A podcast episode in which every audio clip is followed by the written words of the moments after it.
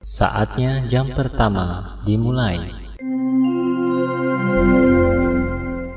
It's time to begin the first lesson.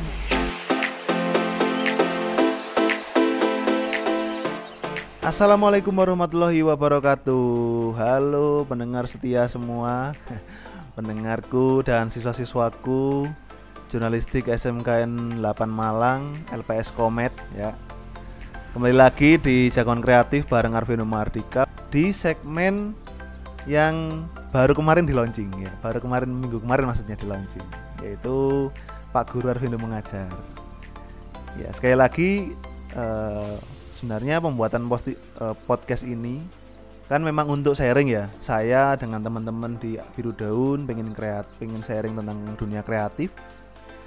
Kok ya mumpung momennya tepat sekarang pembelajaran lagi daring. Kalau misalnya saya pakai PPT terus bosen. Kenapa kalau nggak kita coba aja ya podcast ini? Ya. Kemarin juga sudah atensinya baik dari teman-teman komet. Ye, terima kasih teman-teman sudah memperhatikan podcast saya dan melaksanakan sudah cukup baik lah untuk teman-teman komet di minggu pertama ini sudah tak nilai ya kira-kira 90 lah untuk medsosnya sudah jalan, sudah bagus. Nah, tapi sekarang apa yang kita pelajari? Minggu kemarin kita sudah melajari tentang perencanaan konten medsos ya atau konten kreatif di mana pun entah itu medsos entah itu apa jadi sebenarnya perencanaan kemarin itu bisa dipakai selain di medsos di website juga bisa nah sekarang kita belajar sudah belajar merencanakan selanjutnya kita akan belajar mengenai tentang pembagian peran di dalam sebuah agensi kreatif nah komet ini juga termasuk agensi kreatif juga termasuk lembaga atau organisasi atau mungkin bisa dibuat disebut sebagai uh, tempat latihan ya seperti perusahaan gitu ya tentang uh, agensi kreatif karena kan juga ada desainer, ada penulis, ada fotografer, ada videografer dan sebagainya. Nah di podcast kali ini kita akan belajar tentang pembagian role atau peran dalam agensi kreatif. Nah teman-teman uh, di Komet kan kita mengenal struktur organisasi ya. Mulai dari yang paling atas pucuk atas adalah uh, pemimpin umum atau ketuanya. Kedua pemimpin redaksi atau pemimpin perusahaan. Jadi itu sebagai wakilnya. Lalu di bawahnya lagi ada subdivisi divisi pemberitaan subdivisi radio subdivisi kreatif dan sebagainya. Itu kan struktur organisasi kalau dalam project nah ini dalam project ya biasanya struktur itu juga bisa berlaku bisa tidak. Jadi tidak selalu. Nah di komet ini kan all around ya kita juga belajarnya semua. Mulai dari belajar menulis mulai dari belajar siaran. Kemarin juga yang bukan penyiar siaran. Nah, itu kan bagus. Apalagi kalau yang penyiar siaran akan lebih bagus lagi nah dalam project media sosial SMKN 8 Malang atau mungkin dari teman-teman yang non komet project media sosial Anda setidaknya itu ada empat role yang penting dalam sebuah uh, project kreatif. Nah, langsung ya, yang ini langsung saya jelaskan aja biar tidak bertele-tele.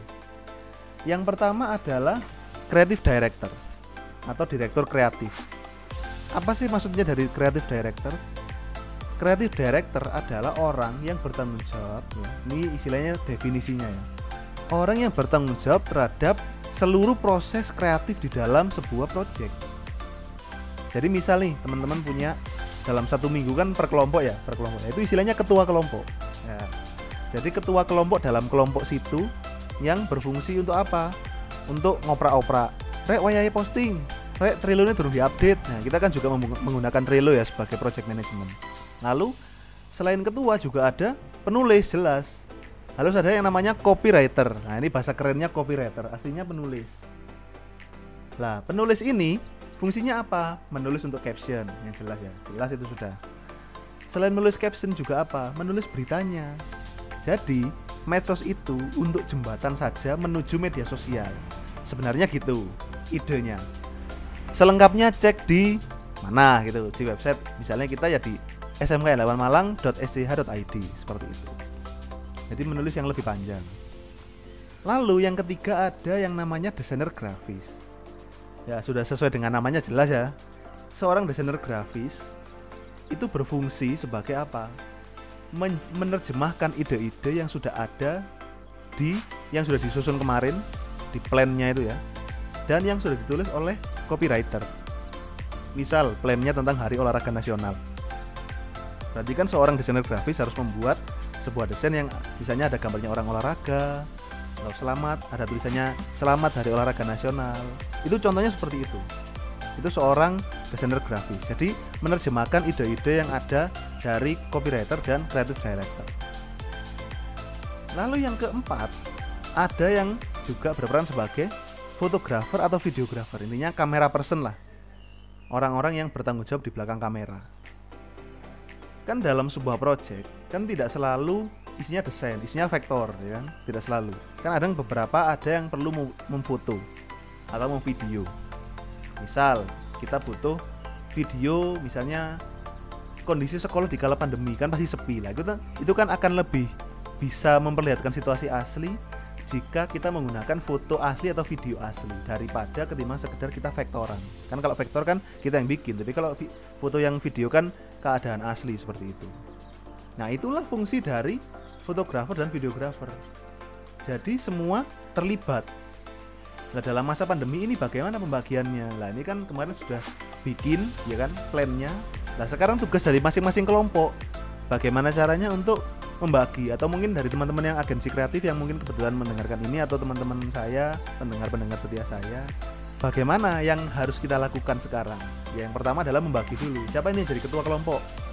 Siapa yang jadi copywriter atau penulis? Siapa yang jadi desainer grafis? Itu harus ditentukan dulu. Tapi karena tidak memungkinkan kondisinya waktu pandemi seperti ini, fotografer dan videografer ya mungkin sementara bisa jadi penulis atau bisa jadi desainer.